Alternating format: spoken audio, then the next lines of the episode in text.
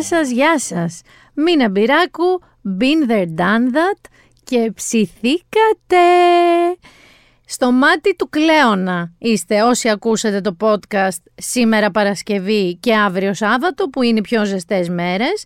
Η φάση παιδιά έξω είναι ξεκάθαρα... Φωτιά!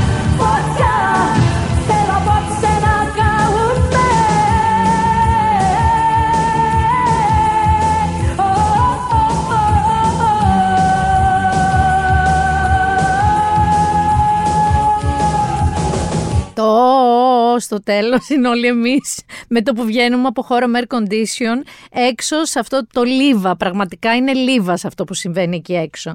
Θα δούμε 43-44 στη χώρα. Το πιθανότερο είναι να τους δούμε εκεί προς Θεσσαλία.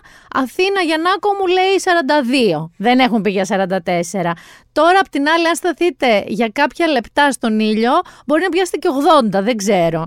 Το θέμα είναι ότι βγαίνεις έξω, παιδιά, και εξαιλώνεσαι. Εγώ έτσι νιώθω. Θυμάσαι μια σκηνή Γιάννη στον Ιντιάνα Τζόουν με το ιερό δισκοπότηρο που το πιάνει ένας που δεν έπρεπε να το πιάσει και αρχίζει και καίγεται όλος και μετά μένει σκελετός και μετά γίνεται στάχτη. Νιώθω ότι αυτό ακριβώς μου συμβαίνει με το που κάνω τρία βήματα αυτή τη στιγμή στον ήλιο.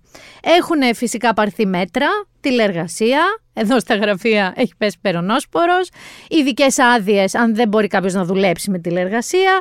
Διακοπή εργασιών σε εξωτερικούς χώρους μεταξύ 12 και 5.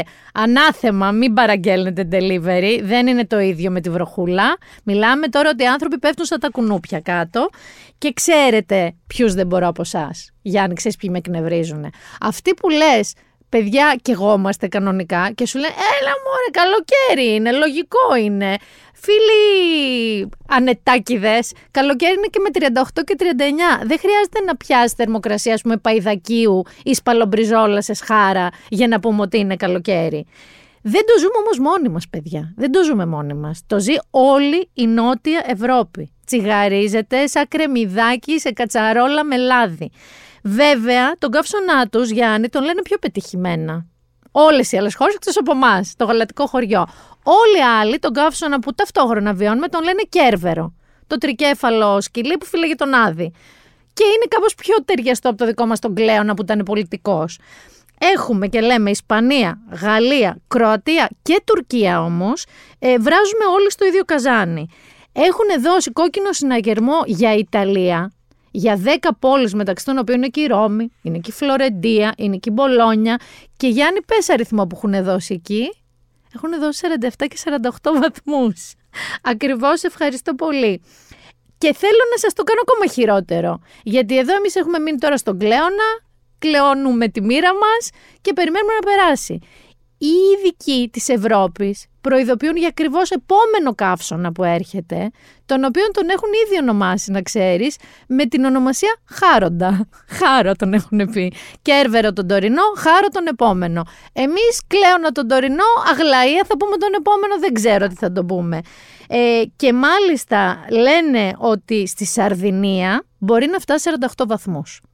Ο Χάροντας. Όνομα και πράγμα θα είναι. Σπίτι, δροσιά, φρούτα, νεράκια, νερό και στα δέσποτα, μην είστε σκατόψυχοι, βγάλτε ένα μπολάκι με δροσερό νερό, ακόμα και αν μένετε σε πολυκατοικία έξω. Τα δέσποτα υποφέρουν πάρα πολύ αυτή την περίοδο. Έχουν ανοίξει και ειδικοί χώροι και για ηλικιωμένους ε, στην πόλη, πάντα συμβαίνει αυτό, με air condition. Με ρέγουλο λίγο το air condition να σας πω, γιατί ναι μεν είπανε από την κυβέρνηση ότι έχουν πάρει όλα τα μέτρα, Γιάννη, για να μην γίνει κανένα blackout. Αλλά εγώ όταν μια κυβέρνηση παίρνει μέτρα, περιμένω blackout. Οπότε λίγο με ρέγουλο, ανοιγοκλίνετε τα. Και βέβαια βάλτε να ακούτε Been There Done That στα ακουστικά σας, στα ηχεία σας. Γιάννη, το Been There Done That είναι πλέον και χρυσό. Πήρε χρυσό βραβείο στα Dime Awards, να το πούμε λίγο, να ευλογήσουμε μια φορά και τα γένια μας, διότι είναι κάτι Digital Awards και το δικό μας παιδιά και ακροατές μας πήρε το χρυσό στα current affairs, έτσι, σύγχρονες υποθέσεις. Και θέλω να σας ευχαριστήσω πάρα πολύ και από καρδιάς, επειδή ανέβασα ένα story, τα πόσα καλά λόγια μου στείλατε, πραγματικά σας ευχαριστώ πάρα πολύ, και τις αγαπούλες σας, μου στείλατε και πολλές αγαπούλες. Να πάμε να δούμε λίγο τι έγινε την εβδομάδα που πέρασε. Έτσι, ας πούμε, λίγο στην πολιτική σκηνή. Καταρχάς είχαμε το viral λουμπάγκο του Δημήτρη Κουτσούμπα στη Βουλή όπου τραβήχτηκε μια iconic φωτογραφία με τον Δημήτρη Κουτσούμπα τη στιγμή του σπασμού στη μέση του που πονάει και έχουν σπεύσει και οι πάλι της Βουλής και βουλευτές και είναι γύρω του 6-7 και τον κρατάνε και προσπαθούν να τον ε, συνεφέρουν. Η συνεδρίαση διεκόπη, ε, τον καταχειροκρότησαν, πήγε λίγο, ηρέμησε στην άκρη, είναι και πολλοί γιατροί βουλευτές, οπότε πήγανε και τον συμβούλευσαν και μετά επέστρεψε και έκανε και χιούμορ το οποίο επίσης έγινε viral. Πάμε λίγο να ακούσουμε ένα μικρό απόσπασμα του τι έγινε τη στιγμή που λέει κάπως Όχι μέση μου. Θα ακούσετε έτσι μια βαβουρίτσα, θα ακούσετε τα χειροκροτήματα και μετά θα ακούσετε και τις φανταστικές του ατάκες όταν επανέρχεται στο σημείο που άφησε την ομιλία του και αρχίζει να μιλάει.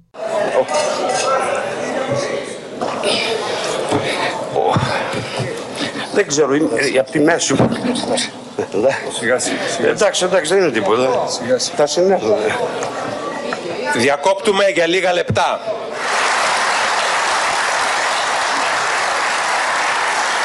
Σας ευχαριστώ. Η, η διάγνωση βγήκε από έχουμε πολλούς γιατρούς εδώ μέσα. Ήταν ένα σπασμό στη μέση και εντάξει, θα δούμε, το παρακολουθούμε έτσι κι αλλιώς. Αυτό... Τώρα η, η συμβουλή για να χάσω κιλά δεν γίνεται αυτό το, το πεντάλεπτο Ελάτε, που έχω ελάτε. ακόμα για χρόνο. Αυτό ήταν χειροκρότημα για τον άνθρωπο.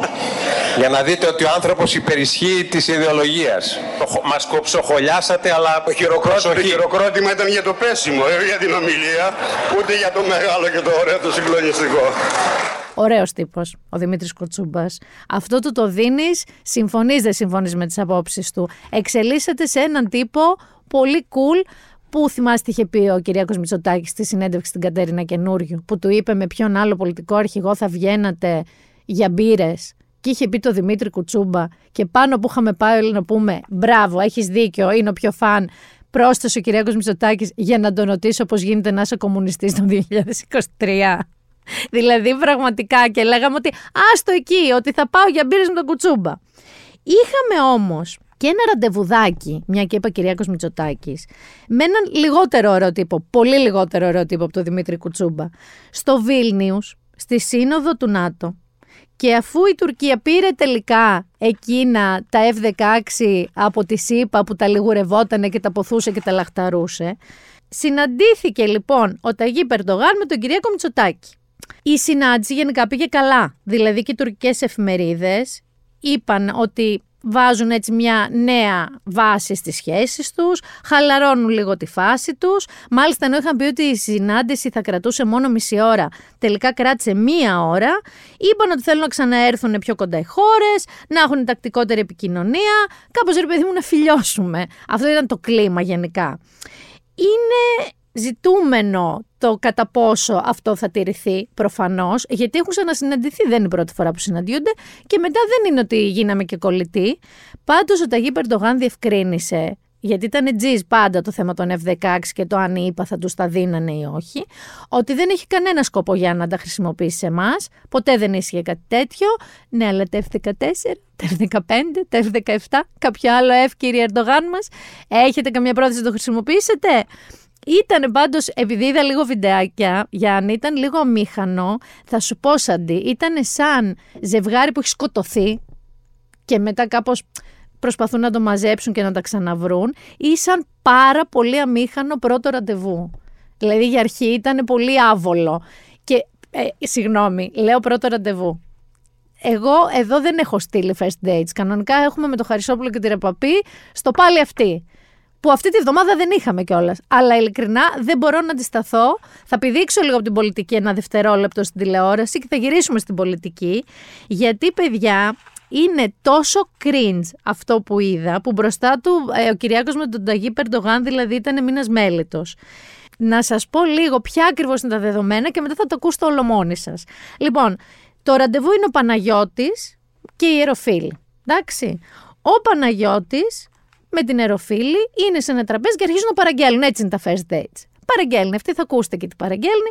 Ξαφνικά σκαλώνει ο Παναγιώτης, γιατί δεν θυμάται αν είναι αλλεργικό στο φρέσκο βασιλικό. Το θέμα δεν είναι ότι θυμάται ο Παναγιώτης όμως. Το θέμα είναι ότι ο Παναγιώτης λέει ότι θυμάται μόνο η μαμάκα του. Και δεν λέει μόνο ότι θυμάται η μαμάκα του, Παίρνει τηλέφωνο τη μαμάκα του την ώρα του first date. Πάμε λίγο να δούμε τι έγινε. Έτοιμοι; Έτοιμη. Ωραία. Πείτε μου.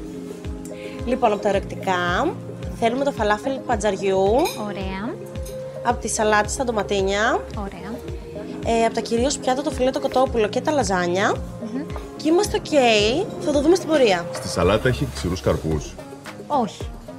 Δεν έχει. Νομίζω ότι είμαι αλλεργικός στο φρέσκο βασιλικό. Να πάρω λίγο τηλέφωνο τη μαμά μου να ρωτήσω. Σε πειράζει; Όχι, καθόλου. Πάρετε, ναι. Δώστε μας ένα λεπτό. Ναι, ναι, βέβαια.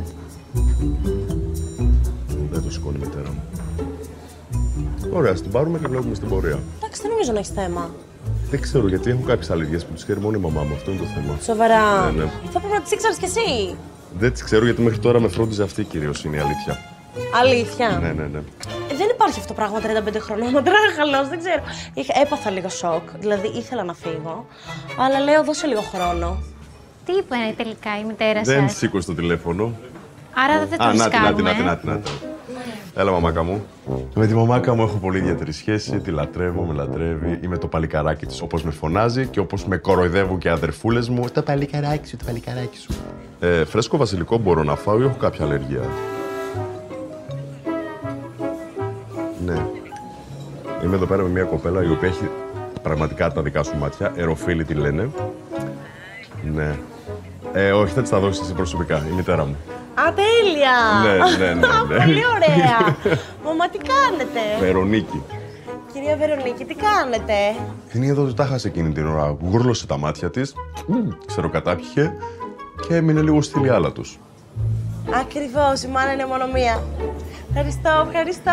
Και εσύ, σ' ανταποδίδω. Οκ, ας το παίξω cool. Ας το παίξω ότι μου αρέσει όλο αυτό που ζω. Σας φιλώ. Χάρηκα πολύ που μιλήσαμε. Γεια σας. Και όχι, δεν μου άρεσε όλο αυτό, γιατί καλά-καλά δεν είχα γνωρίσει εκείνον και μου δίνει τη μαμά του στο τηλέφωνο και είχα πάθει σοκ. Κοίτα, είχα μια προηγούμενη σχέση. Ναι. Που γενικά με τη μαμά του ήταν, ξέρεις, πάρα πολύ. «Ω». Και εγώ δεν μπορούσα. Ναι. Και αυτό το λέω από τώρα, να το ξέρεις. Και αφού ακούσατε όλο αυτό που έγινε, που πήρε τη μαμά του, που της την έδωσε, που μιλήσανε, που ήταν ένα τραγικό πράγμα και αυτή παρίστανε την άνετη ενώ δεν ήτανε, θα μου πεις εσύ τώρα Γιάννη, πόσο χειρότερα μπορεί να γίνει αυτό το ραντεβού; Θα σου πω πολύ. Και πάμε να ακούσουμε γιατί. Οι γυναίκες έχετε πολύ διαφορετική σχέση με τις μαμάτε σας. Τα αγοράκια έχουμε λίγο διαφορετική σχέση και συνήθως το παρεξηγούν οι γυναίκες. Ότι είναι Αυτό μαμόθρεφτα. αλήθεια.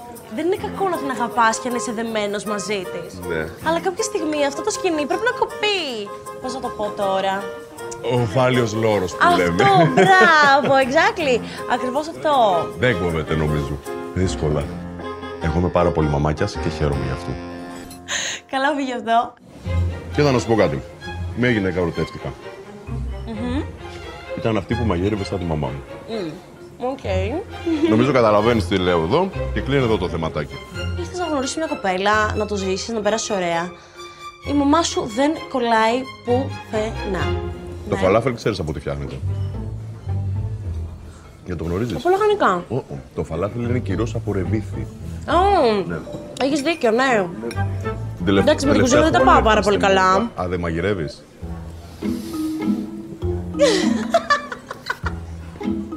δεν μαγειρεύεις. Ξέρω να κάνω τα βασικά. Για πες τα βασικά. Σε καλύπτει. Κάνει τα βασικά, πες. Μακαρόνια. Ρε φίλε, τι είναι το μακαρόνι, πέντε λεπτά το βράζει και πετάς μια σάλτσα έτοιμη. Τέλος πάντων. Περιορέξει σκολοκυθόπιτα που λέμε και εμείς στο χωριό μας. Γιατί αφού έχουν κάνει την κουβέντα για να κοπεί το σκηνή που είπε η κοπέλα, η ροφίλη, ο ομφάλιος λόρος που είπε ο Παναγιώτης, μετά αυτό αισθάνεται την ανάγκη να της αποκαλύψει ότι η μόνη γυναίκα Γιάννη που έχει ξαναρωτευτεί είναι μία που μαγείρευε σαν τη μάνα του. Τώρα, το 2023, όχι το 1960, αυτή λέει ότι μαγειρεύει τα βασικά, δηλαδή μακαρόνια, και την κατάληξη την ακούσατε. Περιορέξια σκολοκυθόπιτα.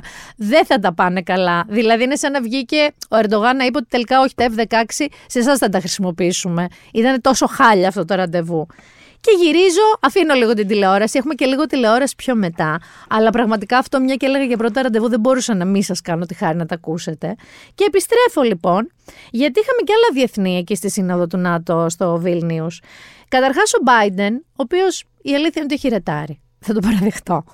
Και το ότι έχει ρετάρει δεν είναι καθόλου καλό, γιατί ο Τραμπ απ' την άλλη, με κάπου 277 καταδίκες, πάει σούμπιτος ξανά για να βγει. Ο Biden λοιπόν, στη σύνοδο του ΝΑΤΟ, αποφάσισε να μπερδέψει ένα όνομα, Γιάννη. Αντί να πει Βολόντιμιρ Ζελένσκι, τον είπε Βλάντιμιρ. Και θα βγουν αυτοί οι ανετάκιδε που λένε 48 βαθμοί σιγά έτσι είναι το καλοκαιράκι και θα πω και τι έγινε. Είπε αντί Βολόντιμιρ Βλάντιμιρ.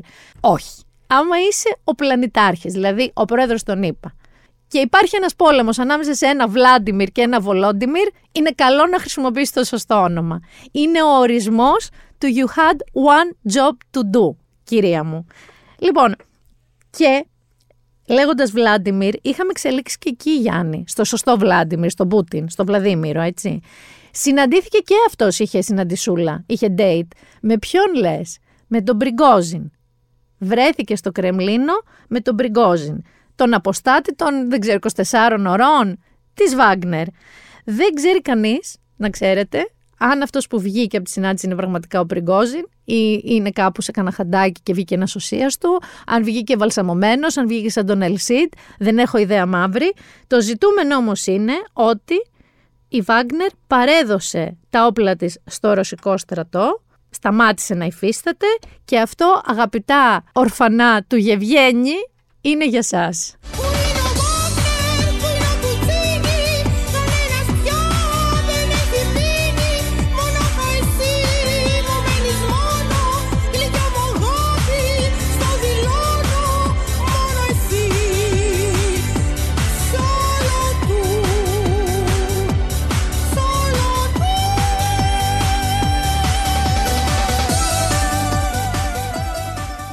Ναι, έκατσα και βρήκα κυρία Ελισάβετ να τραγουδάει που είναι ο Βάγνερ και που είναι ο Πουτσίνη. Και πραγματικά είχα ξεχάσει πόσο αστείο τραγούδι και φοβερή είναι η κυρία Ελισάβετ. Γυρίζω Ελλάδα τώρα. Φεύγω από το Βίλνιους. Γιατί για λίγες ώρες, λιγότερες από το πραξικόπημα του Πριγκόζιν, τι είχαμε Γιάννη μου,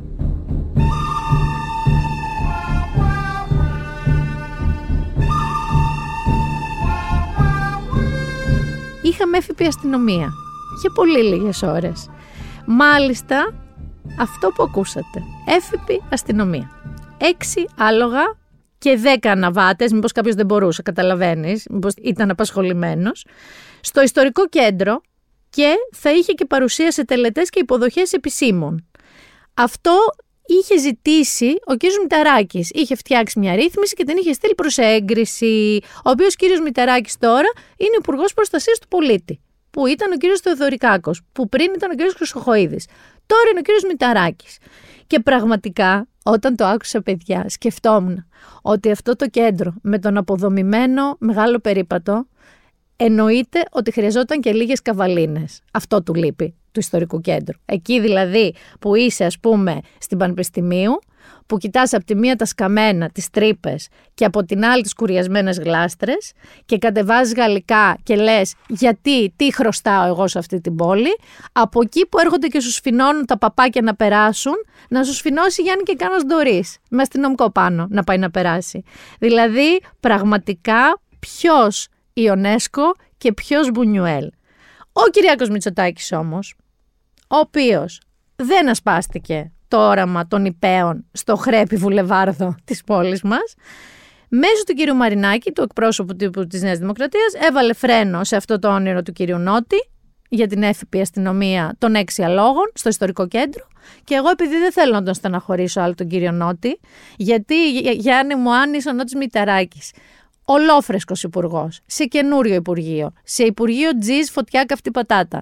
Και από τις προτεραιότητές σου ήταν να στείλεις μια ρύθμιση για να αποκτήσει έφηβη αστυνομία, δεν θα περάσει καλά. Επειδή λοιπόν διαβλέπω ότι πολύ θα στεναχωρεθεί σε αυτό το Υπουργείο, έλα να το αφιερώσουμε ένα μπιθικότσι.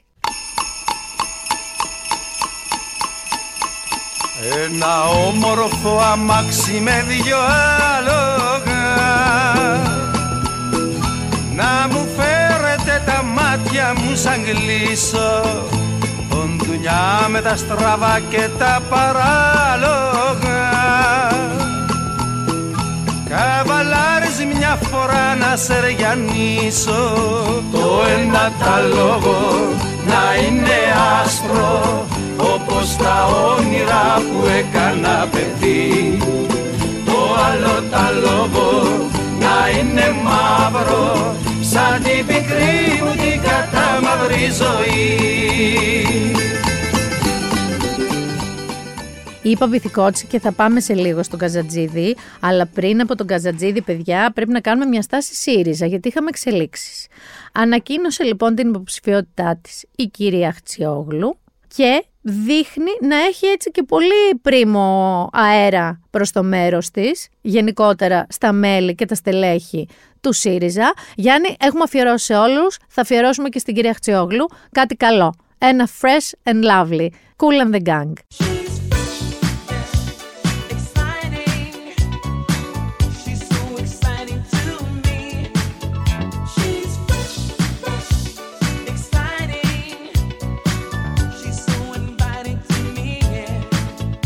Και θέλω να σας πω ότι η κυρία Χτσιόγλου που είναι το νέο κύμα του ΣΥΡΙΖΑ, είναι ας πούμε μοντέρνο ΣΥΡΙΖΑ, δεν θα παίξει κόντρα σε ανθρώπους της ίδιας λογικής και φιλοσοφίας. Δηλαδή και ο κύριος Χαρίτσης και ο κύριος Ηλιόπουλος που θα μπορούσαν να είναι αντιπαλοί της στη διεκδίκηση της Προεδρίας του ΣΥΡΙΖΑ, βγήκαν πολύ ανοιχτά και τη στήριξαν εκείνοι. Ότι οι ίδιοι δεν θα κατέβουν και θα στηρίξουν Έφη Αχτσιόγλου.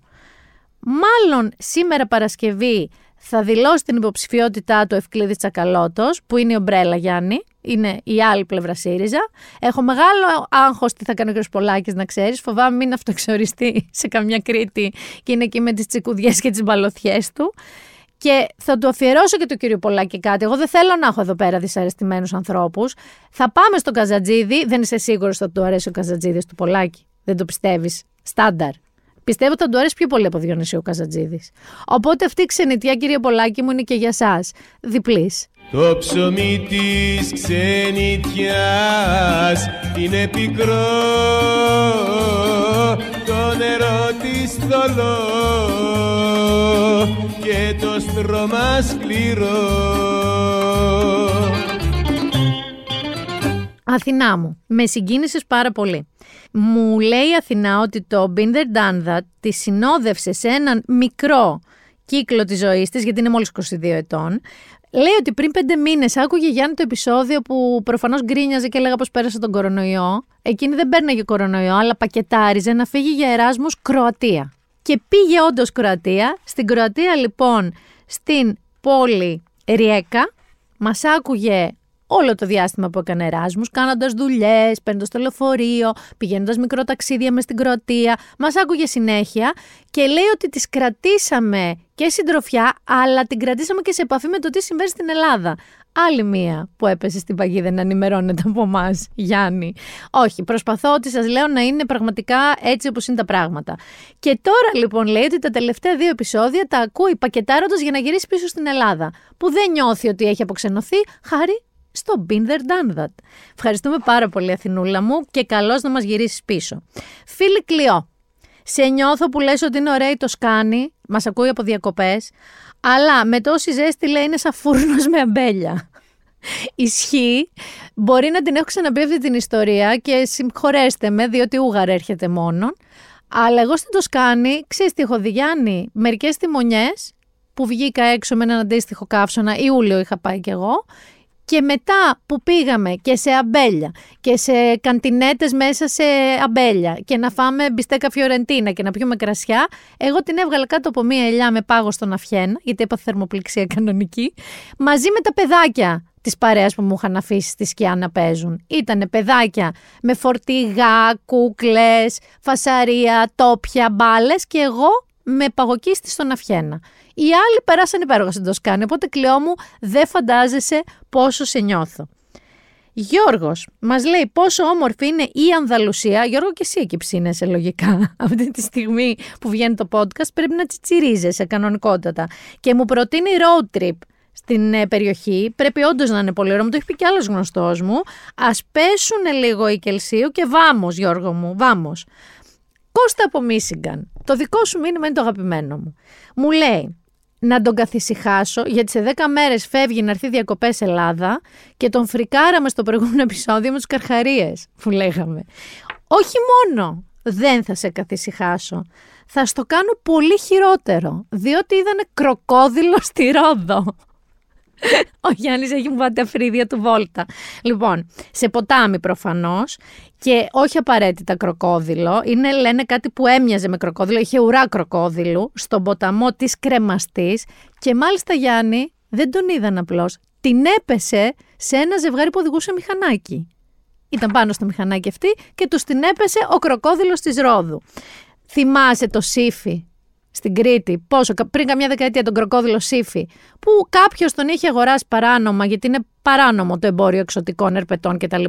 Και τον είχε αμολύσει, τον βαρέθηκε και τον είχε αμολύσει εκεί σε ένα ποτάμι στην Κρήτη. Αυτός όμως δεν την έπεφτε σε περαστικούς. Οι επιστήμονες λοιπόν το ψάξαν από εδώ, το ψάξαν από εκεί και είπαν, Κώστα, για να μην ανησυχείς πάρα πολύ, ότι δεν είναι κροκόδιλος, αλλά είναι, Γιάννη, lizard monitor. Ένα λέει ταχύτατο και πανέξυπνο ερπετό, γιατί έπρεπε να έχουμε on steroids εμείς το ερπετό εδώ πέρα που ήρθε το εξωτικό, το οποίο μπορεί να μην το ξαναβρούν ποτέ, αλλά να συνεχίσει να γυρνάει εκεί πέρα, το οποίο ευτυχώς δεν τρέφεται λέει με ανθρώπους, αλλά με ζώα και ειδικά με κότες. Και επειδή δεν έχουν παρατηρήσει ντου σε κοτέτσια της περιοχής, μπερδεύονται για το πού μπορεί να είναι. Οι σάβρες παρακολούθησης, ποιος τις ονόμασε έτσι καταρχάς; Δηλαδή όλες οι σάβρες έχουν ενδιαφέροντα ονόματα, η γκουάνα το ένα, κομόντο το άλλο που θα σας πω μετά. Και αυτή η σάβρα παρακολούθησης, γιατί σε πηγάδικα τούρισε αυτή η σάβρα. Οι σάβρες λοιπόν παρακολούθησης, ή lizard monitors, ε, είναι λέει στην οικογένεια των βαρανιδών. Βρίσκονται μόνο φυσικά στην Αφρική, στην Ασία και στην Οκεανία, όχι εδώ. Και είναι κοντοξαδέρφες όντως του δράκου του Κομόντο. Έχεις δει δράκο του Κομόντο; Είναι σαν δεινόσαυρος μικρός, μίνι. Όχι πολύ μίνι, εντάξει δεν είναι T-Rex, αλλά μίνι δεν το λες, είναι σαν το Γιάννη, ας πούμε, μπορεί και μεγαλύτερος. Και αλήθεια, δεν ξέρω τι έμεινε να δούμε, Γιάννη. Να δούμε σε κάνα κουφονί σε αυτές τις χελώνες των Καλαπάγκος, που είναι σαν ένα στρέμα οικόπεδο. Να δούμε καμιά α, ταραντούλα, επίση μισοστρέμα, σαν αυτές της Αυστραλίας, σε καμιά αντίπαρο. Ή να δούμε κανένα ανακόντα σε καμιά σαμοθράκι. Πραγματικά δεν ξέρω τι έχει μείνει. Καρχαρίες έχουμε. Οι ειδικοί συνεχίζουν και λένε ότι δεν έχουμε συχνότερα και άλλα είδη από την παλιά. Απλά τώρα έχουμε Γιάννη social media. Οπότε βλέπουμε καρχαρία στο Γήθιο, καρχαρία Ζάκυνθο, καρχαρία Σέριφο. Δεν ήξερα όμως εγώ πριν τα social media ότι είχαμε καρχαρίες και κολυμπούσα μέρημνη. Τώρα το ξέρω. Ξέρω και για τη Σάβρα παρακολούθηση στη Ρόδο. Θα βρούμε και τις ταραντούλες, θα βρούμε και τα Γκαλαπάγκος. Κώστα, ελπίζω να σε κατησύχασα να έρθεις στις διακοπές από το Μίσιγκαν ήσυχο ή να πας βρε αδερφέ κατευθείαν μια Αυστραλία που τα έχει όλα μαζεμένα αυτά εκεί. Να μην έχεις άγχος, μην το πετύχεις στην Ηρακλιά, να είσαι σίγουρος ότι θα το πετύχεις. Μήπως αλλάξει προορισμό, μόνο αυτό λέω. Παράνοια. Τελείως παράνοια. Εγώ δεν θα ξανακολυμπήσω αμέριμνη, ούτε σε ποτάμι. Παλιά με είχαν τρομοκρατήσει Γιάννη γονείς μου για τις βδέλες. Σε είχαν τρομοκρατήσει εσένα. Είχα μπει σε κάτι ποτάμια εκεί σε ταξίδια οικογενειακά και φώναζε η μαμά μου πρόσεχε τις βδέλες. Εγώ είχα δει κάτι ταινίες με πυράγχα, είχα τη δική μου έννοια, μην υπάρχουν πυράγχα. Γέλαγα τότε, αλλά κοίτα να δεις τώρα. Απόλυτη παράνοια και λέγοντας φυσικά παράνοια, τι είναι να ακούσουμε Γιάννη μου; Κώστας μονάχους μονάχους. Είμαι τρελός και ό,τι θέλω κάνω και δεν με πιάνει και κανένας νόμος Είμαι τρελός και ό,τι μ' αρέσει κάνω Εγώ είμαι ο παράνομος, εγώ είμαι κι ο νόμος Έτσι. Πάμε με φόρα Κώστα Μοναχέ. Τελείωσε το Survivor, παιδιά. Σας είπα ότι θα πάμε λίγο ακόμα τηλεόραση. Τελείωσε το Survivor μετά από έξι μήνες. Οι άνθρωποι αυτοί, οι τελικοί ας πούμε διεκδικητές του επάθλου, βγήκανε από τον Άγιο Δομήνικο και ήρθαν στο Γαλάτσι μετά από έξι μήνες. Έχουν γίνει δύο εκλογικές αναμετρήσεις, έχουν γίνει της Παναγίας στα μάτια, τραγωδίες, κομμωδίες, δεν έχουν πάρει πρέφα τίποτα και το χειρότερο Γιάννη νομίζω ότι δεν τους νοιάζει κιόλας. Δηλαδή αν εγώ έβγαινα για κάποιο λόγο από το Survivor που για κάποιο λόγο θα είχα πάει, δεν θα αρχόσουν να μου πεις λοιπόν άκου να δεις τι έχει γίνει και θα με ένοιαζε. Εγώ πιστεύω ότι το Σάκη Κατσούλη και τον Νίκο Μπάρτ δεν τους νοιάζει τίποτα. Αλλά θέλω λίγο να σταθούμε στο πώς εμφανίστηκαν οι άνθρωποι αυτοί. Ο Σάκης Κατσούλης είναι όχι έτοιμος, όχι πανέτοιμος, όχι τζεφιρελικός, όχι για το remake του Χριστός ξανασταυρώνεται ο πρωταγωνιστής. Έχει μουσια, έχει αδυνατήσει, έχει έτσι πεταχτεί η μύτη του που είναι έτσι αρκετά οστεώδης. Το μαλλί έκανε έτσι βάγκα, ένα περίεργο μακρύ, μη μακρομαλάκι. γενικά ήταν full τζεφιρέλι. Ο Μπάρτζης ήταν πιο ρουστικ πόρθος. Ή Νταρτανιάν, ήταν λίγο έχει καρεδάκι τέτοιου τύπου. Το θέμα είναι ότι ο Τζεφιρέλη, που ήταν σαν πίνακας του Δομήνικου Θετοκόπουλου του Ελγκρέκο, κέρδισε. Και θέλω λίγο Γιάννη να σου πω τι κέρδισε. Κέρδισε 100.000 έπαθλο. Επειδή ήταν 6 μήνες μες στο παιχνίδι, κέρδισε άλλες 135.000. Ένα αυτοκίνητο και θέλω να σου θυμίσω ότι κέρδισε και πέρσι, άρα άλλα 100 χιλιάρικα από το Survivor και κάμποσες χιλιάδες για όσες μέρες είχε μείνει πέρσι μέσα. Που σημαίνει ότι είναι κοντά στο μισό εκατομμύριο με δύο φορές Survivor, συν ένα αυτοκίνητο. Και ποιος γελάει τώρα, μηνάκι μου, πες μου, ποιος γελάει, αυτός ή εγώ. Σίγουρα θα σας πω ποιος δεν γελάει. Δεν γελάει καθόλου ο Ήλον. Φυσικά έχουμε Ήλον. Ο Ήλον λοιπόν έχει κάνει διάφορα πράγματα. Έχω τρελαθεί με κάτι που έχω ξεχάσει να σου το πω. Ο Ήλον χαμογελάει που και που. Μη φανταστείς ότι τσακυρκέφει. Ξέρεις προς το που είναι το χαμογελάω. Το έχω τρελαθεί με αυτό. Μου στείλουν φωτογραφία. Είναι προς τα κάτω. Εάν χαμογελάσετε, δοκιμάστε τώρα που με ακούτε όλοι να χαμογελάσετε. Το στόμα σας πάει προς τα πάνω. Ανοίγει προς τα πάνω. Ο Ήλον χαμογελάει και το στόμα του κάνει ανάποδη παρένθεση προς τα κάτω. Έχω τρελαθεί μέχρι και εκεί κέρα το ανάποδο είναι. Πάμε όμως στο τι έκανε. Τι έκανε, θα ξεκινήσω, γιατί έχει κάνει δύο-τρία πράγματα, από κάποια πιο βασικά, γιατί πραγματικά το διαμάντι του στέματος αυτής της δράσης του Ήλον αυτής της εβδομάδας είναι ένα και ανυπέρβλητο. Καταρχάς, ίδρυσε νέα εταιρεία, Γιάννη μου. Εταιρεία τεχνητής νοημοσύνης, εταιρεία AI, η οποία λέγεται XAI. Και την ίδρυσε για να κοντράρει το ChatGPT και δεν την ίδρυσε για να κοντράρει το ChatGPT επιχειρηματικά ή εγωκεντρικά τύπου μου πήραν τον πιφτέκι μου, γιατί θυμάστε ότι είχε επενδύσει εκεί και όταν είχε πει στο Sam Altman, τον τωρινό CEO του ChatGPT, άσε με μένα να είμαι αρχηγόπουλο, του είχε πει ο Sam Altman, δεν νομίζω Τάκη, και ο Τάκης μας σηκώθηκε και έφυγε με νεύρα και άρχισε να το κράζει κιόλας το ChatGPT. Έρχεται λοιπόν τώρα, βγάζει το X AI, την εταιρεία αυτή, όχι για να κοντράρει επιχειρηματικά το ChatGPT, αλλά το wokeness του. Τον κάνει έξαλλο το ότι ο αλγόριθμος του ChatGPT έχει εκπαιδευτεί να μην είναι σεξιστικός, ρατσιστικός, να είναι politically correct, να είναι woke σύμφωνα με τον Elon Musk. Και αυτό τον κάνει έξαλλο και τον κάνει να λέει ότι είναι και πάρα πολύ επικίνδυνο να εκπαιδεύεις έτσι τον αλγόριθμο. Ενώ άμα το αφήσεις σκυλί που αληχτάει τον αλγόριθμο να μοιράζει μίσος, ρατσισμό, σεξισμό και όλα αυτά τα υπέροχα, είναι πιο ασφαλές, ήλον μου.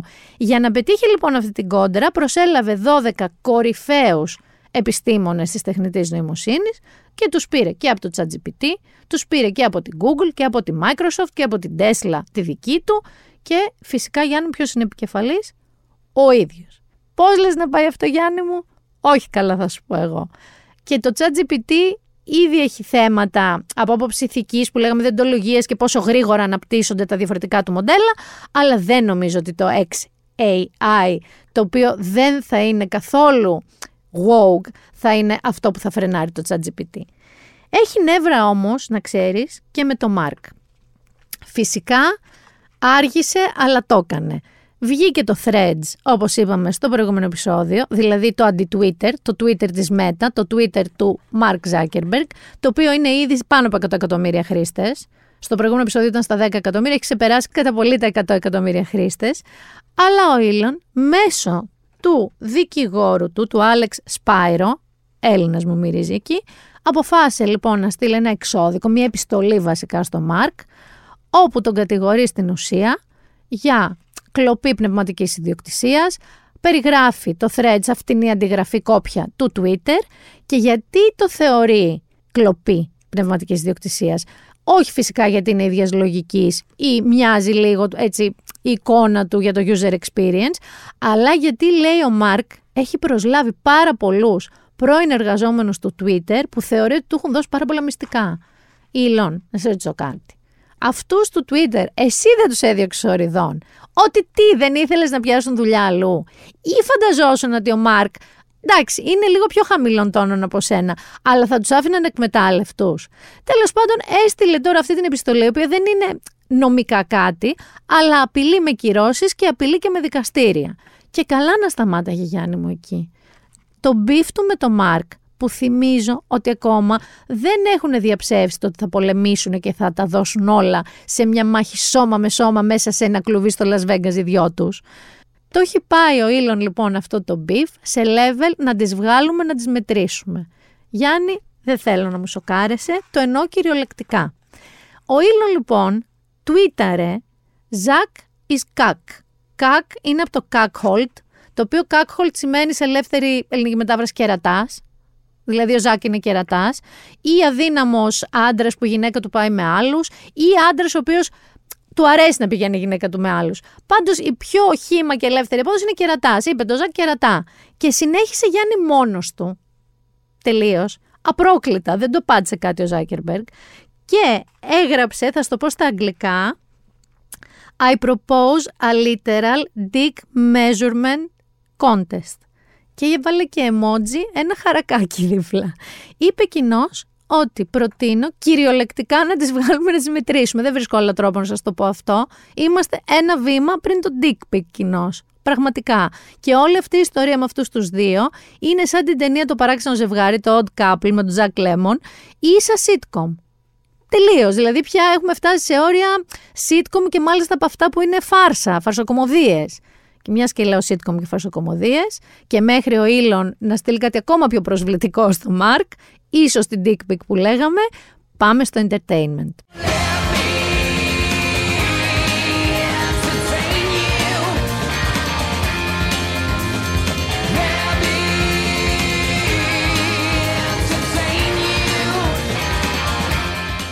Θα ξεκινήσω με μια πρόταση podcast, όχι ελληνικού, αμερικανικού.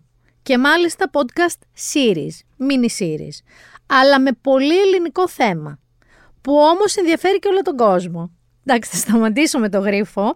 Θα υποδεχτώ τον Κωνσταντίνο Λινό για να μου πει γιατί τεράστιες εταιρείες podcast όπως η Kaleidoscope και η iHeart Podcast ξεκινούν τη νέα σειρά ανθολογίας με τίτλο Outlaws με 8 επεισόδια για τον Good Thief κατά κόσμο Βασίλη Παλαιοκώστα. Κωνσταντίνε, γεια σου. Καλησπέρα Μίνα. Ευχαριστώ πάρα πολύ ε, για την πρόσκληση. Ήταν τόσο ενδιαφέρον που δεν μπορούσα να αντισταθώ. Αλήθεια στο λέω. Δηλαδή, όταν έμαθα γι' αυτό, λέω πρέπει να έρθει. Δεν έχω πει την ιδιότητά σου, γιατί θα την πεις μόνος σου, γιατί θα κάνω λάθος. Έχω πει μόνο το ονοματεπώνυμό σου. Φοβάμαι ότι θα κάνω κι εγώ λάθος, αλλά εγώ είμαι συνειδητής μιας εταιρείας παραγωγής podcast και ιστοριών στην Αμερική που λέγεται Kaleidoscope. Και για να προετοιμάσουμε τους ακροατές σου, ούτε δημοσιογράφος είμαι, ε, ούτε ερευνητής είμαι. Είμαι απλά ένας Έλληνας που ασχολούμαι με το επιχειρηματικό κομμάτι στην εταιρεία μας, που ναι, αγαπάει πάρα πολύ και αυτό το μέσο και αυτή την ιστορία. Είναι φανταστικό. Η αλήθεια είναι ότι τα podcast στην Αμερική είναι η μαμά, δηλαδή είναι σε άλλο level και κάθε φορά δείχνει και το δρόμο. Προς τα που να πάμε. Δηλαδή, όλο το trend με τα crimes, με τα true crimes είναι τεράστιο στην Αμερική. Μέχρι και σειρά έγινε. Το Only Murders in the Building. Έχεις απόλυτο δίκιο.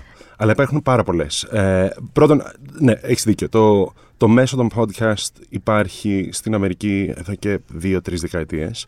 Είναι από τα πιο δημοφιλή και το πιο γρήγορα αναπτυσσόμενο μέσο ε, όσο πεθαίνει η τηλεόραση, όσο πεθαίνουν οι εφημερίδες, το podcast ανεβαίνει κάθε χρόνο ε, και διπλασιάζεται.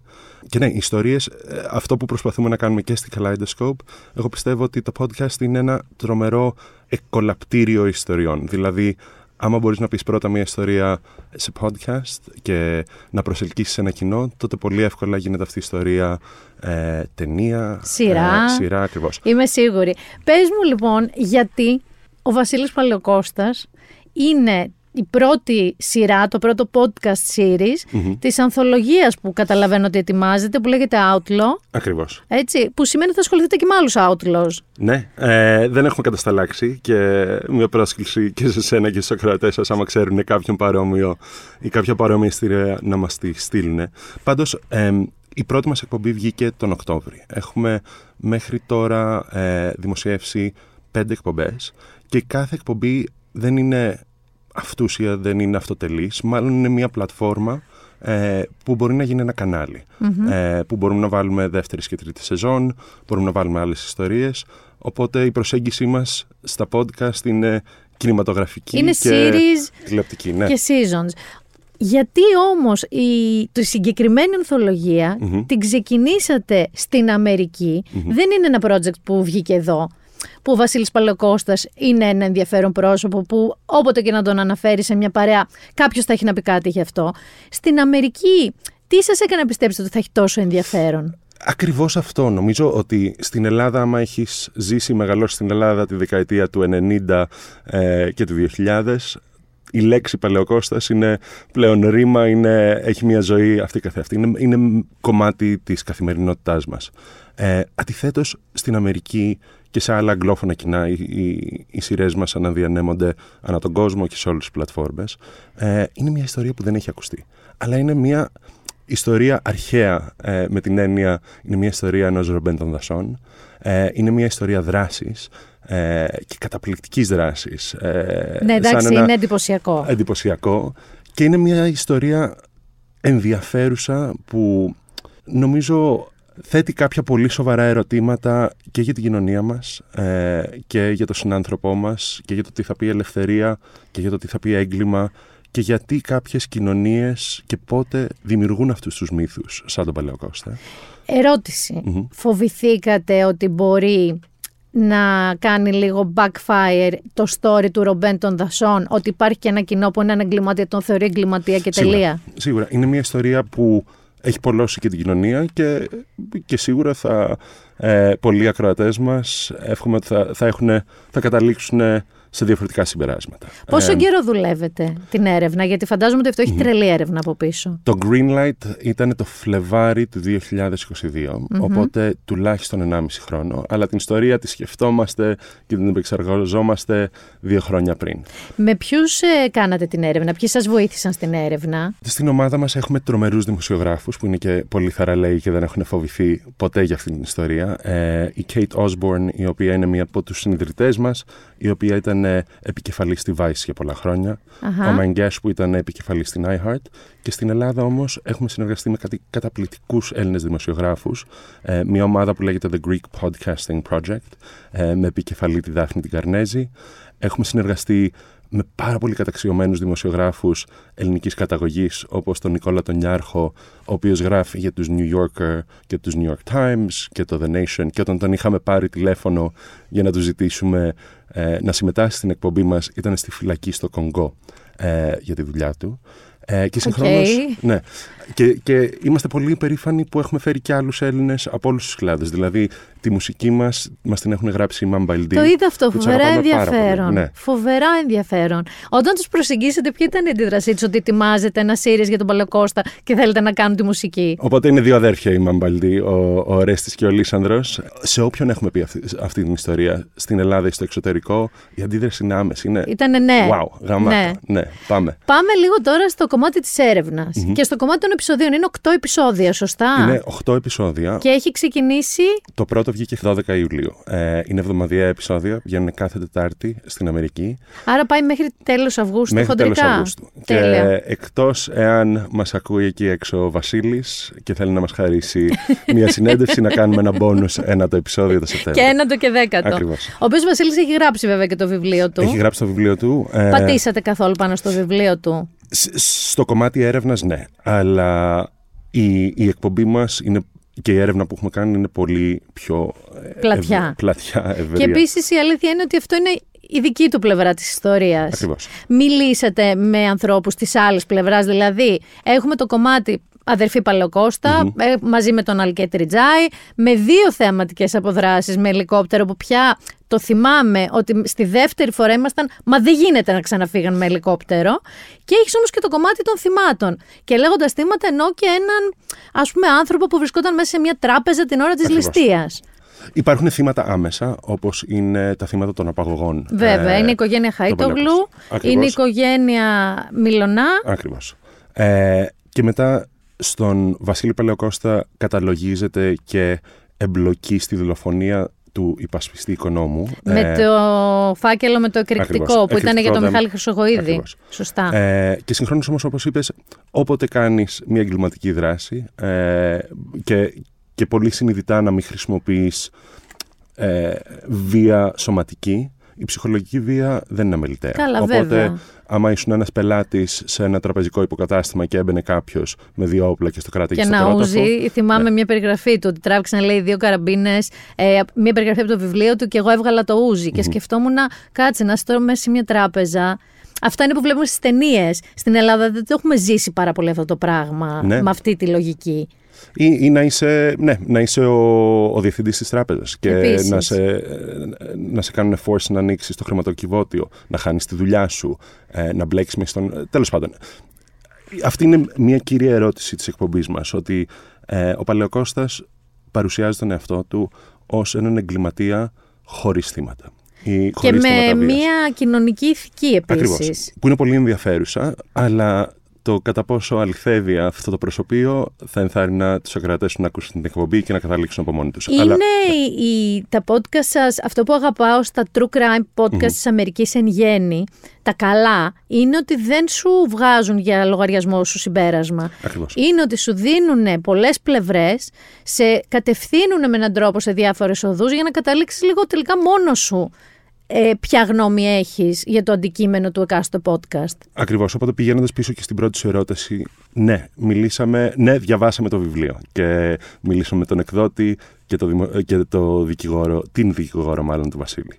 Ε, μιλήσαμε με τον αδερφό του. Μιλήσαμε με τον συνεργό του, τον Κώστα Σαμαρά, για ώρες.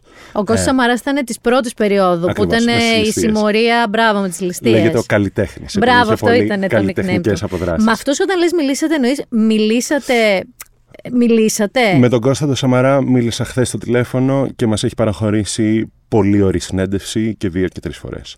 Ο Νίκος ο Παλαιοκώστας. ο οποίος είναι εκτός φυλακής. Είναι εκτός φυλακής, ε, δυστυχώς με κάποια προβλήματα υγείας. Του μιλήσαμε. Έχουμε το απόσπασμα που, που του μιλάμε στην εκπομπή μας, αλλά ο ίδιος δεν δέχτηκε να μας μιλήσει. Και από την άλλη πλευρά, έχουμε μιλήσει με αστυνομικούς που κυνηγούσαν τον Παλαιοκώστα, που τον κυνηγάνε σήμερα. Έχουμε μιλήσει με αξιωματικούς υφυπουργούς και υπουργούς οι οποίοι τέλος πάντων. ήταν On the κομμάτι- record, on έτσι, the record, με τα ονόματά απολύτως. τους. Ε, έχουμε μιλήσει με Αμερικανούς πρέσβεις και μέλη της CIA που του- του- τον κυνηγάγανε. Έχουμε Είναι μιλήσει και με καταζητούμενος με ποιον πρωθυπουργό; Θα δεν, αφήσω- θα- ναι, δεν είναι uh, spoiler, no ε. spoiler alerts. Δεν δίνει I spoiler. need, I need like, follow, share που λέμε. Είναι της δεκαετίας. Είναι της δεκαετίας, Οκ. εκείνη τη- την περίοδο. Ήταν. ε, με ενδιαφέρει λίγο το κομμάτι των αστυνομικών που μου είπες ότι μίλησες.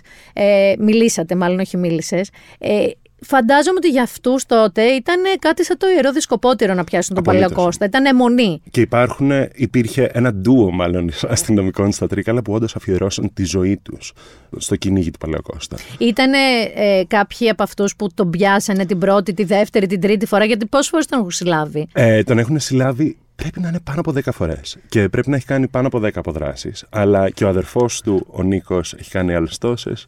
Και τέλος πάντων, όλη η Και συνεργή αυτό του. ήταν από όσο έχω διαβάσει. Γιατί πες ότι μετά τις, τις δύο αποδράσεις με τα ελικόπτερα, οκ, αλλά νομίζω ότι ήταν το thing τους από πολύ νωρίς. Δηλαδή από όταν τους είχαν πρωτοσυλλάβει για κάτι μικροκλοπές, κάτι κοσμηματοπωλεία εκεί στην περιοχή που ζούσαν ότι πάλι με κάτι σεντόνια δεμένα σαν σκηνή έβγαλε ο ένας αδερφός τον άλλον. Δηλαδή ήταν κάπως το DNA τους αυτό της απόδρασης. Και, και ο, τρό- σίγουρα της απόδρασης, αλλά ακόμα και ο τρόπος που τελούσαν ε, τα εγκλήματα της ληστείας τους. Ήταν πάντα καλλιτεχνικές, κινηματογραφικές ε, και, και κομικές, ε, να σου πω την αλήθεια. Και οι αποδράσεις ήταν δεδομένο για την οικογένεια Παλαιοκώστα και για τον Βασίλη συγκεκριμένα. Ε, με το που έμπαινε σε μια φυλακή, το πρώτο πράγμα που παίρνει για το μυαλό του Ήταν ήταν, προς πώς τα θα βγω. φύγω. Ναι. Ε, αυτή η ιστορία του Ρομπέν των Δασών, πώς στοιχειοθετείται. Είναι ο μύθος ε, του Έδινε Ρομπέν λεφτά Δοδοσόν. σε οικογένειες, έδινε λεφτά σε χωριά, έδινε. Αυτό έχουμε ακούσει. Και αυτό, Βρήκατε τέτοιον αυτός είναι- άνθρωπο; αυτός είναι ο μύθος. Βρήκαμε second degree witnesses. Δηλαδή, πηγαίναμε στα Τρίκαλα ή στα χωριά τα ορεινά γύρω-γύρω και υπήρχε ο κύριος Γιώργος που μας έλεγε «Μα ο Βασίλης έχει ευεργετήσει πάρα πολλές οικογένειες. Έχει δώσει λεφτά στην κόρη της κυρίας Κούλας, έκλεψε το αμάξι του Αντώνη και το γύρισε πίσω καθαρό και με λεφτά κατά τη θέση. Αλλά την κυρία Κούλα και τον Αντώνη δεν τους βρήκαμε ποτέ. Άρα Και δεν οπότε- έχεις ε, πρώτης ε, μαρτυρίας Ακριβώς. ανθρώπους που ευνοήθηκαν ή ε, ήταν benefactor, ας πούμε, κάπως ο Παλαιοκώστας για αυτούς; Όχι, δεν θέλω να πω ότι δεν υπάρχουν αυτοί οι άνθρωποι. Όχι, εσείς έξω. δεν έχετε Εμείς δεν τους μαρτυρίες βρήκαμε. τους. Ακριβώς. Και είναι πολύ ενδιαφέρουσα ε, και η χρονική στιγμή που δημιουργείται αυτός ο μύθος. Από την έρευνά μας ε, και πάλι θα σας ενθαρρύνω να ακούσετε το επεισόδιο 5 όταν βγει, είναι, είναι ενδιαφέρον ότι αυτοί οι μύθοι αρχίσουν να αναπτύσσονται ακριβώς πριν ε, αρχίσουν οι απαγωγές, που είναι λίγο πιο στη γερά και Εγκλήματα. επιθετικά εγκλήματα. Οπότε το πώς αληθεύουν ε, είναι, είναι ένα ερώτημα που ρωτάμε στην Άρα εκπομπή το μας. κομμάτι του ρομπέν των δασων χτίστηκε μέχρι το σημείο που είχαν, μο- που είχαν κάνει μόνο ληστείες, ακόμα. Ναι. Και μετά που μπήκαν στο κομμάτι των απαγωγών, Χαΐτογλου δηλαδή και Μιλονά, άρχισε να αλλάζει λίγο το, το σκηνικό Ναι, και η εικόνα. Και, και όπως είπαμε και στην αρχή, ε, το ελληνικό κράτος του έχει, τον έχει κατηγορήσει και νομίζω, ε, μ, τέλος πάντων, τον έχει, έχει αποφανθεί το δικαστήριο ότι είναι ε, ότι- για εμπλοκή σε φόνο. Ε, τώρα, η ιστορία του Ρομπέν των Δασών όμως δεν είναι μόνο για κάποιον, για έναν εγκληματία που, που χαρίζει λεφτά από εδώ και από εκεί και είναι πολύ γενναιόδωρος. Ήταν Μάλλον- και αντισυστημικός. Ακριβώς. Ε. Ε, και αυτά τα χαρακτηριστικά, τα ιδεολογικά και τον τρόπο με τον οποίο ε, έκανε τα εγκλήματά του ο Βασίλης Παλαιοκώστας και η ομάδα του ε, σίγουρα έχουν κάποια elements της ιστορίας της παλιάς των Ρομπέντων Δασών. Από οικογένειες των ε, απαχθέντων τότε μιλήσατε με κάποιον; Ναι, έχουμε μιλήσει ε, και είναι πολύ λεπτό το ζήτημα επειδή αυτή ήταν ε, άμεσα ε, Εμπλεκόμενοι και εμπλεκόμενοι ενδιαφερόμενοι και- και ήταν θύματα. κοντινά Δυστυχώς πρόσωπα. ο, ο Χαΐτογλου ε, έχει πεθάνει, αλλά ήρθαμε σε επαφή με την οικογένειά του και τον αδερφό του, ο οποίος διαπραγματεύτηκε ε, τέλος πάντων, τα λίτρα. τα λίτρα. Ε, και για πολύ κατανοητούς λόγους, λόγω της εμπειρίας όχι μόνο ε, του, του ανθρώπου που είχε απαχθεί, αλλά όλης της οικογένειας, ε, του στρες των παιδιών, των αδερφών, δεν θέλανε να μας παραχωρήσουν ε, συνέντευξη και αυτό το σεβόμαστε απολύτως. Ναι, ναι, το καταλαβαίνω.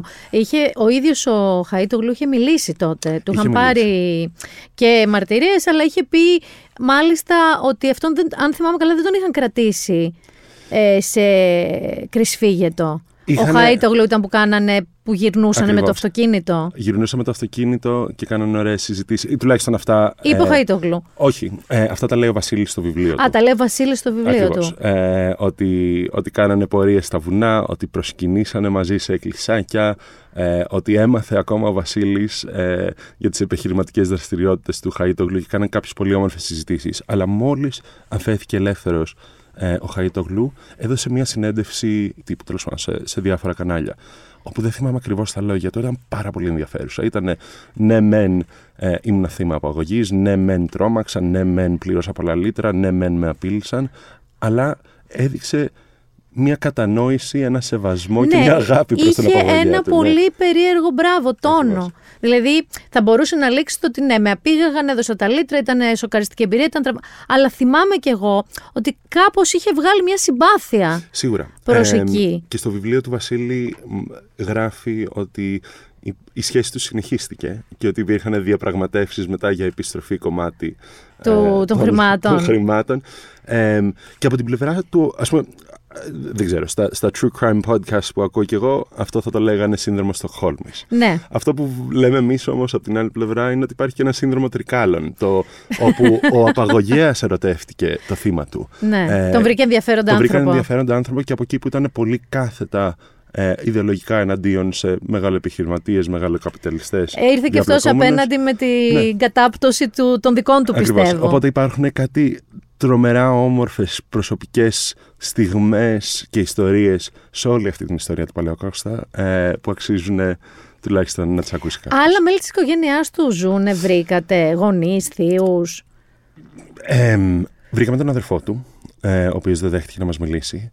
Ψάξαμε τον πατέρα του, ο οποίος νομίζω κάποτε ήταν λαχιοπόλης. Μπορεί Ναι, και πάλι, ε, δεν το είμαι είχα διαβάσει δημοσιογράφος. αυτό. Το είχα διαβάσει αυτό. Φοβάμαι ότι δεν βρήκαμε άλλους. Ή σταματήσαμε στους άμεσα εμπλεκόμενους. Ε, μου ανέφερες ότι ήταν μεγαλύτερη οικογένεια. Ήταν μεγαλύτερη Ναι. οικογένεια, αν θυμάμαι καλά. Νομίζω ότι ήταν άλλα δύο ή τρία αδέρφια και ότι ε, ζούσαν πολύ φτωχικά σε χωριό και μετά πήγανε στα Τρίκαλα, όπου ο μπαμπάς του ήταν Λαχιοπόλης κτλ. Και μετά ο μεγάλος αδερφό, Νίκο, ξεκίνησε να Ακριβώς. μπλέκεται με συμμορίες και κόλλησε και ο Βασίλης Παλοκώστα μαζί. Ακριβώς. Και πάλι απλά ένα κάβια το ότι εγώ δεν είμαι στη δημοσιογραφική ομάδα, ούτε ερευνητής, οπότε εύχομαι να μην Ποιο έχω πει κάποια είναι, βλακεία. όχι, δεν είναι, δεν το χρεώνεσαι γιατί κατάλαβες. Σε ρωτάω Εγώ απλά είμαι σαν μέλος. ακροατής, ναι, και φαν. Ε, θέλω να μου πεις ποιο είναι το αγαπημένο σου επεισόδιο. Τα έχεις ακούσει όλα; Τα έχω ακούσει όλα. Τώρα βγήκε το πρώτο. Ε, έχουμε τελειωμένα τα πέντε. Δεν θέλω να. Τέλος πάντων. Να, να εκθέσω τους συνεργάτες μου το 6, 7, 8 ακόμα. Κοιτάμε πώς θα καταλήξει και πού θα καταλήξει αυτή η ιστορία. Και Α, πάλι, είναι work in progress. Δηλαδή έχετε μαζέψει όλοι σας την ύλη ή μαζεύετε και άλλα στοιχεία ακόμα; Ξέρεις, ε, εμέ- εγώ δεν το αγαπάω επειδή διαχειρίζομαι και τα οικονομικά της εταιρείας, αλλά... Ναι, ήθελες να έχει ήθελα- τελειώσει. Θα ήθελα να έχει τελειώσει, θα ήθε- αλλά ξέρεις, είναι ένα ζω- ζωντανό προϊόν και είναι μια επίκαιρη ιστορία και μια δύσκολη ιστορία που σίγουρα ήδη έχουμε ε, ακροατές μας που μας παίρνουν είτε με πληροφορίες είτε με απόψεις ε, Έχει πάρει κανείς να πει ότι ξέρει που είναι ο Βασίλης Πολεκώστα. όχι ακόμα, αλλά θα σου δώσω το κινητό μου μετά να πάρουν εσένα. Ε, Δεν νομίζω, δεν νομίζω ότι έχει καταφέρει να ξεφύγει τόσα χρόνια και ότι θα τον βρούμε μέσα στο podcast. Βασίλη, γύρνα πίσω ή στο τηλεφώνο που λένε. Δεν Ε, νομίζω. Νομίζω ότι δεν θα τον αναγνωρίσουμε καν αν τον δούμε. Αυτό πιστεύω κι εγώ. Πάντως, όχι, ναι, είναι ένα, ένα ζωντανό προϊόν ε, που έχει ένα τρομερό δημοσιογραφικό υπόβαθρο, μια τρομερή παραγωγή από πάνω που την κάνει την εκπομπή τόσο δια, διασκεδαστική. Και ναι, είμαστε ως την ενδέκατη ώρα που λέμε on the ground, recording, fixing, tweaking. Είναι λίγο τελειομανής η, η ομάδα μας, αλλά Δεν θα εύχομαι μπορούσε να, ακούγεται. διαφορετικά, γιατί Ναι. όταν ένα θέμα είναι και τόσο ευαίσθητο και επίσης δεν είναι μια τελειωμένη ιστορία. Ακριβώς. Κατάλαβες. Η τελειωμένη ιστορία θα ήταν ο Παλαιοκώστα που είναι καταζητούμενος, νομίζω, από την Ιντερπολ και επικηρυγμένος για ένα εκατομμύριο ε- ευρώ, αν δεν κάνω λάθος, να είναι στη φυλακή. Αυτό θα ήταν μια ιστορία τελειωμένη, άρα θα ήταν κάπως πιο απλή η Σίγουρα με δουλειά τον, τελε... σας. πα- ε, με τον Παλαιοκώστα το συγκεκριμένο δεν θα ήταν το τέλος της ιστορίας του. Τον, ναι, τον το έχουν πιστεύω συλλάβει, κι πιστεύω. εγώ. Δεν ξέρω με τι άλλο μέσο θα μπορούσε να φύγει μετά τα ελικόπτερα. Ακριβώς. Λοιπόν, εύχομαι πολύ καλή επιτυχία. Εννοείται εγώ θα το ακούσω. Σε ευχαριστώ το πάρα, βρήκα πάρα πολύ. τρομερά ενδιαφέρον και ε, θα περιμένω με ακόμα μεγαλύτερη αγωνία το 6-7-8 επεισόδιο, αφού μου λες ότι ακόμα δεν έχουν τελειώσει. Έχετε καθόλου υπόψη σας ποιος θα είναι ο επόμενος outlaw που θα ασχοληθείτε μαζί του; Όχι ακόμα. Περιμένουμε. Έχουμε τρεις, τέσσερις, πέντε. Ε, Όχι επιλογές. Έλληνες. Όχι Έλληνες αυτή τη φορά. Ε, για την Ελλάδα έλεγα, σου έλεγα πριν ότι η επόμενη ιστορία που θέλω να βγάλω εγώ είναι για το Euro 2004, που είναι μια πολύ διαφορετική ιστορία. Ε, Ωραία ιστορία. Εξίσου διαδεσ- διασκεδαστική. Ναι, Και The- σίγουρα the θα best έχετε underdog. ευκολότερη νομίζω πρόσβαση σε όλους. θα σας μιλήσουν εύχομαι. όλοι. Άμα, άμα είναι ο Χαριστέας out there, να με πάρει και αυτό τηλέφωνο. Αλλά, αλλά όχι, αυτή η ιστορία του Παλαιοκώστα ως σύμβολο και ως διαχρονική ιστορία Ρόμπεν Δασόν εκτελήσεται σε όλες τις κοινωνίες, σε όλες τις χώρες. Ε, απλά η ελληνική εκδοχή της είναι τρομερά δραματική, είναι πολύ πρόσφατη ε, και είναι ξεκάθαρα ελληνική. Οπότε εγώ είμαι πολύ Ισχύει. περήφανος που κάνω Δεν μου μια λες, ιστορία για την Ελλάδα. τελευταία ερώτηση. Τι πιθανότητες δίνεις στο να γίνει σειρά. Η mini series. Στο να γίνει mini-series, ε, θέλω να πιστεύω ότι είναι 100%. Ε, η Είναι πάρα πρώτος- πολύ και visually.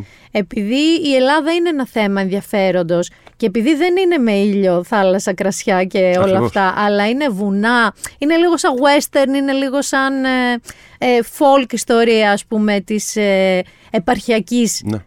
Ελλάδας. Όχι, έχει, έχει, διεθ- έχει όλα τα elements της καλύτερης επόμενης ε, σειράς ή ταινίας στο Netflix. Και οι πρώτες μας τέσσερις σειρές ήδη ε, είναι με παραγωγούς στην Αμερική και στο Hollywood. Ποιες σειρές Ε, είναι αυτές, να η έχω πρώτη το μας νου λε, μου; λεγόταν ε, Obsessions Wild Chocolate ε, και είναι μια ιστορία για την πιο ακριβή και μυθική σοκολάτα στον κόσμο και κάποιες γυναίκες που ε, πάνε κάθε χρόνο στον Αμαζόνιο και την ψάχνουν. Η δεύτερη μας- Αλήθεια. ναι, που θα γίνει καταπληκτική ιστορία και καταπληκτική ταινία και να την ακούσουν οι ακροατές σας. Η δεύτερη ήταν για την αστρολογία και την Ινδική κοινότητα και ιστορία που είχε τρομερή απήχηση.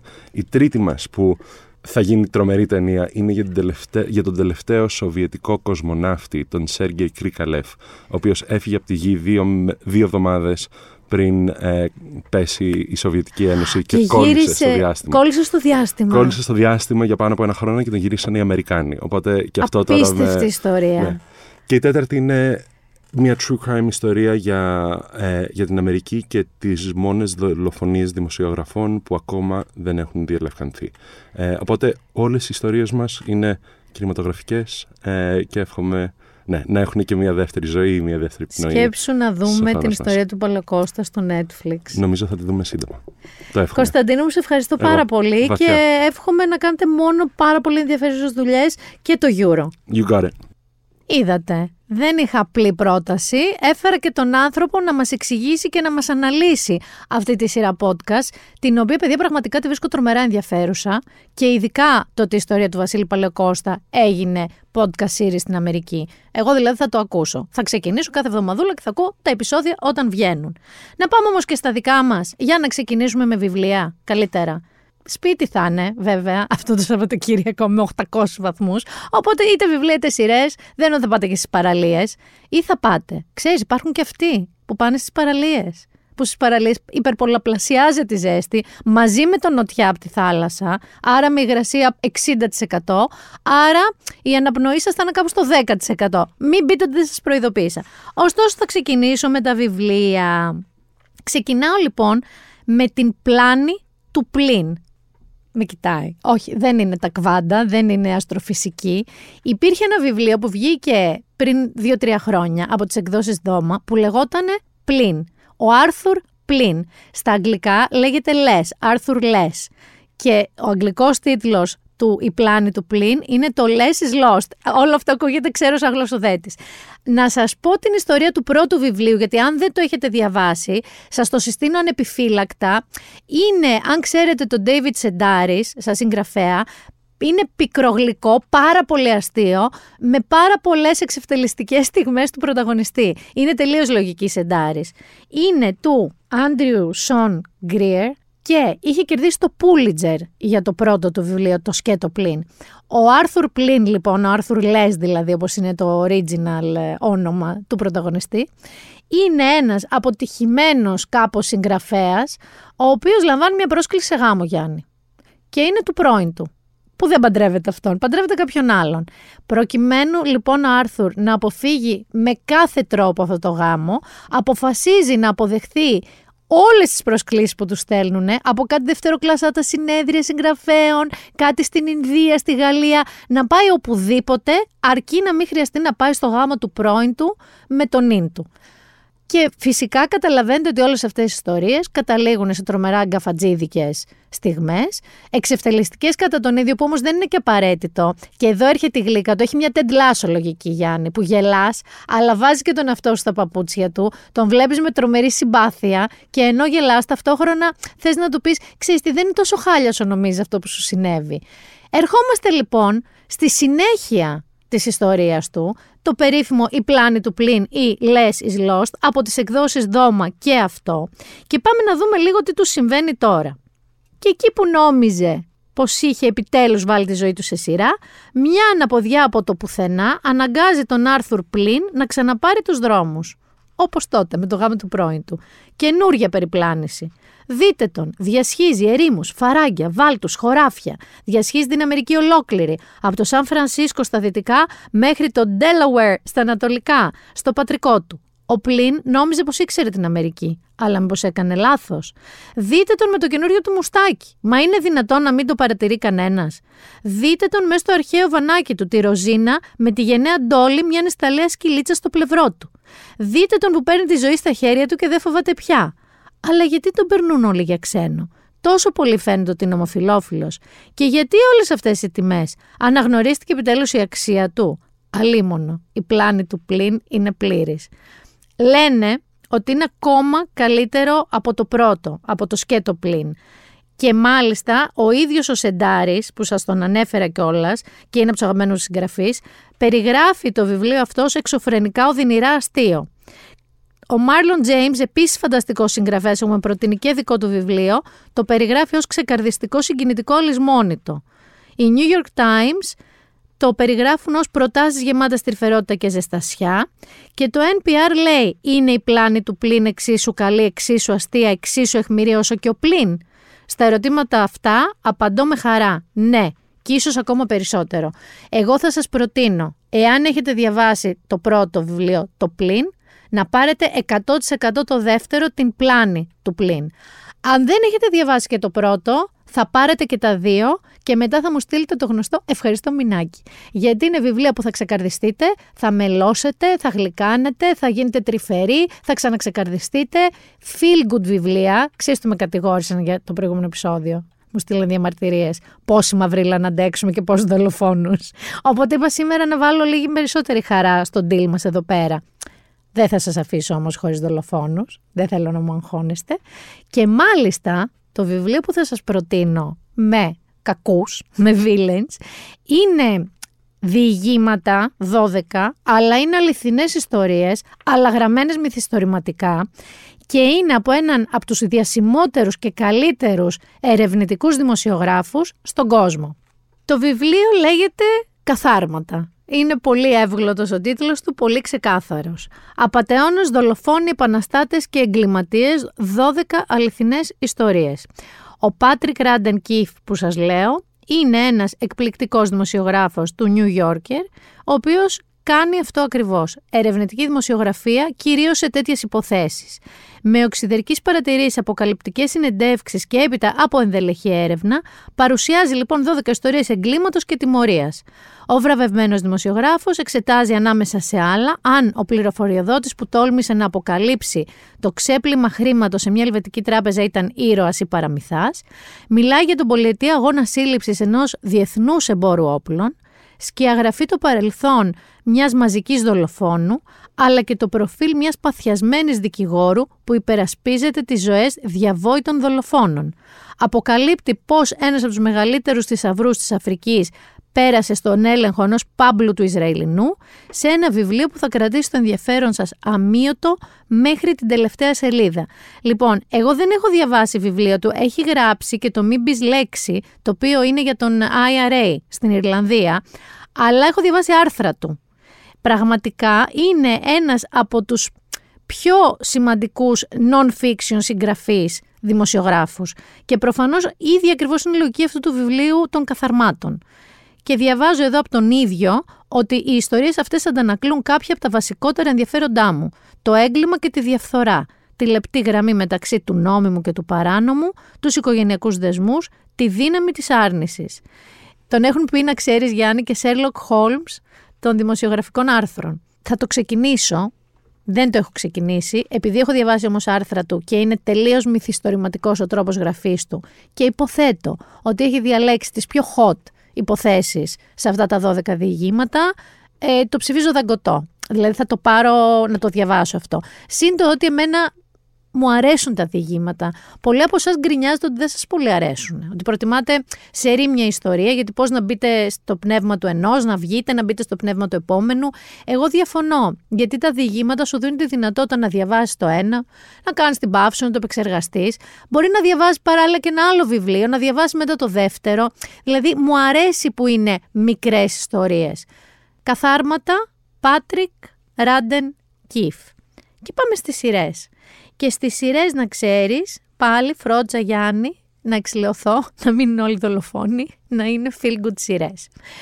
Η μία λοιπόν σειρά που έχει να κάνει με εγκληματίες αλλά πολύ έξυπνα και αστεία, δεν είναι καθόλου σκοτεινή, είναι το Lincoln Lawyer, το οποίο έχει βγάλει μία σεζόν στο Netflix, καταπληκτική, πάρα πολύ καλή σειρά και τώρα βγήκε η δεύτερη σεζόν.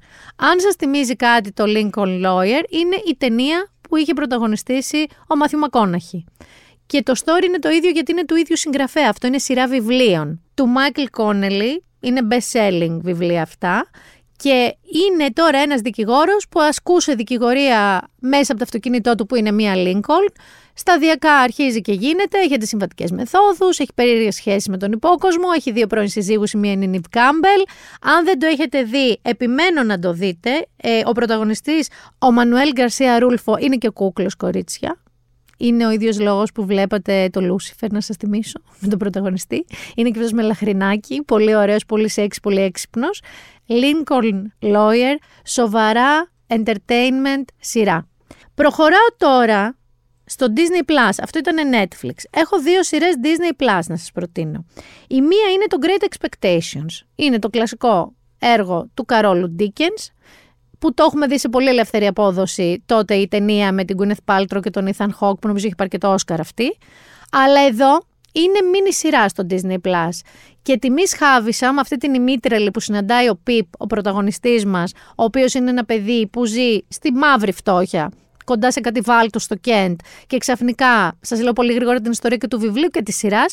Ξαφνικά λοιπόν του έρχεται μια κληρονομιά, βρίσκεται στο Λονδίνο και αρχίζει να συναναστρέφεται κάτι περίεργους τύπους και δεν ξέρει αν είναι η καλή του τύχη ή φάρσα όλο αυτό που του συμβαίνει. Η Miss Havisham, λοιπόν, που είναι πολύ βασικός χαρακτήρας των μεγάλων προσδοκιών, είναι η Ολίβια Κόλμαν σε αυτή τη σειρά. Πολύ καλό cast. Εδώ είναι εποχής, γιατί στο άλλο λίγο το είχαν πειράξει. Είναι πραγματικά το 18ο αιώνα, είναι όταν το Λονδίνο ζει την πρώτη βιομηχανική επανάσταση και όλη η επαρχία της Αγγλίας μαραζώνει, ενώ το Λονδίνο είναι roaring. Εκεί βρίσκεται λοιπόν ο μικρός Πιπ, μπλέκει, δεν πάνε τα πράγματα καλά, Olivia Colman, η Mrs. Havisham, οπότε σας το προτείνω αν σας αρέσουν τα εποχής.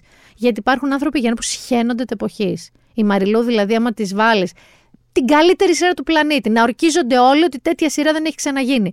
Και φοράνε κρινολίνα και φούστες μεγάλες και ημίψηλα, δεν θα το δει ποτέ. Αν λοιπόν δεν είσαι τη Μαριλού ή σαν τη Μαριλού, μεγάλες προσδοκίες Disney Plus. Και σαν τελευταία σειρά, σου έχω κάτι. Το θυμάσαι το Full Monty; Την παρέα αυτών των ανθρώπων που από τη φτώχεια τους και από τα ζόρια τους αναγκάστηκαν να γίνουν strippers, άνθρωποι της διπλανής πόρτας, άντρες της διπλανής πόρτας, αγγλίλες και οι οποίοι για μία και μόνη φορά είχαν πει ότι θα πάνε full monty που σημαίνει τελείως γυμνή. Στο Disney Plus λοιπόν βγήκε σειρά που λέγεται Full Monty, έχει τους ίδιους πρωταγωνιστές με την ταινία, οι οποίοι είναι στην ηλικία που φαντάζεστε και στην ουσία κάπως δεν έχουν προχωρήσει πολύ στη ζωή τους. Δεν είναι ακόμα strippers βέβαια, αλλά αυτή η παρέα ενώνεται με κάποιο τρόπο και για κάποιο λόγο, δείχνει λίγο τα ρημάδια ή τα μη ρημάδια της ζωής του καθενός, είναι τόσο γλυκό και αστείο. Και ενώ βλέπεις αυτούς τους ανθρώπους σοβαρά μεγαλύτερους, μεγάλους, κάποιους σχεδόν τριτηλικία, τριτηλικία βασικά, όχι σχεδόν, είναι σαν να βλέπεις εκείνη την παρέα της ταινίας Full Monty είναι τόσο feel good, τόσο αστείο και σε κάνει Γιάννη να βλέπεις και τόσο διαφορετικά, αλήθεια έπιασα τον εαυτό μου να το σκέφτεται αυτό, τους πιο μεγάλους ανθρώπους που θεωρείς ότι δεν έχουν μέσα τους ρε παιδί μου άλλο νεύρο, δεν έχουν μέσα τους τη δυνατότητα να τα ξανακάνουν όλα τούμπα στη ζωή τους και να έχουν πλάκα και να ζήσουν γιόλο καταστάσεις. Αυτή λοιπόν η σειρά με ένα τρομερά λιθοφανή, γιατί είναι και πάρα πολύ καλή ηθοποίη και καλό το σενάριο τρόπο, σε κάνει να κοιτάξεις ας πούμε τη μαμά σου, εγώ τη μαμά μου που είναι 77, σκεφτόμενη ότι κι άμα η Σάσα τα φέρει όλα τούμπα και ξαφνικά αρχίσει και γιολάρει, το έχει μέσα της. Νομίζω ότι το έχει μέσα της. Οπότε, είπαμε, Lincoln Lawyer, δικηγόρος, κακή, περίεργη κακή, υπόκοσμος, αλλά feel good. Έχουμε μεγάλες προσδοκίες, Ντικενσιανό, όντως πιστό στο βιβλίο του Ντίκεν, με Ολίβια Κόλμαν. Και έχουμε και full Monty για να δείτε ότι τα παππούδια το έχουν ακόμα. Γιάννη νομίζεις είναι καλυμμένη με τρία βιβλία και τρεις σειρές και ένα podcast; Δεν ξέρω τι άλλο να σας προτείνω. Θα σας προτείνω να σας προσέχετε ειδικά τώρα, ειδικά αυτό το Σαββατοκύριακο, γιατί μην νομίζετε ότι την Κυριακή που λένε ότι πέφτει η θερμοκρασία, ότι πέφτει έστω στους 35, βλακίες, 39 θα είναι. 38, 39, 40. Απλά δεν θα είναι 43. Οπότε μην ξετσουτσουρώστε και πάρετε τους δρόμους. Φιλική συμβουλή από μένα. Ό,τι και να πείτε ότι θα κάνετε, να πείτε θα βγω ρε παιδί μου για ένα φαΐ θα έχει air condition. Θα βγω να πάω για ένα καφέ κάπου κλειστά θα έχει air condition. Θέλω να σας πω ότι μόνο και μόνο η διαδικασία να περπατήσετε αν πάτε περπατητά ή να μπείτε στα μάξι, να βράσετε στο αμάξι μέχρι να πάρει μπροστά το air condition, θα σας εξαντλήσουν. Αν μπορείτε να αποφύγετε τις πολλές πολλές μετακινήσεις, κάντε το και απολαύστε λίγο το σπιτάκι σας. Έχετε ξελισσάξει να βγαίνετε. Άλλες τόσες συναυλίες είναι μπροστά. Καθίστε ένα Σαββατοκύριακο σπίτι σας, να ακούσετε το Been There Done That με ησυχία. Πολλά φιλιά, Μίνα Μπυράκου, Been There Done That.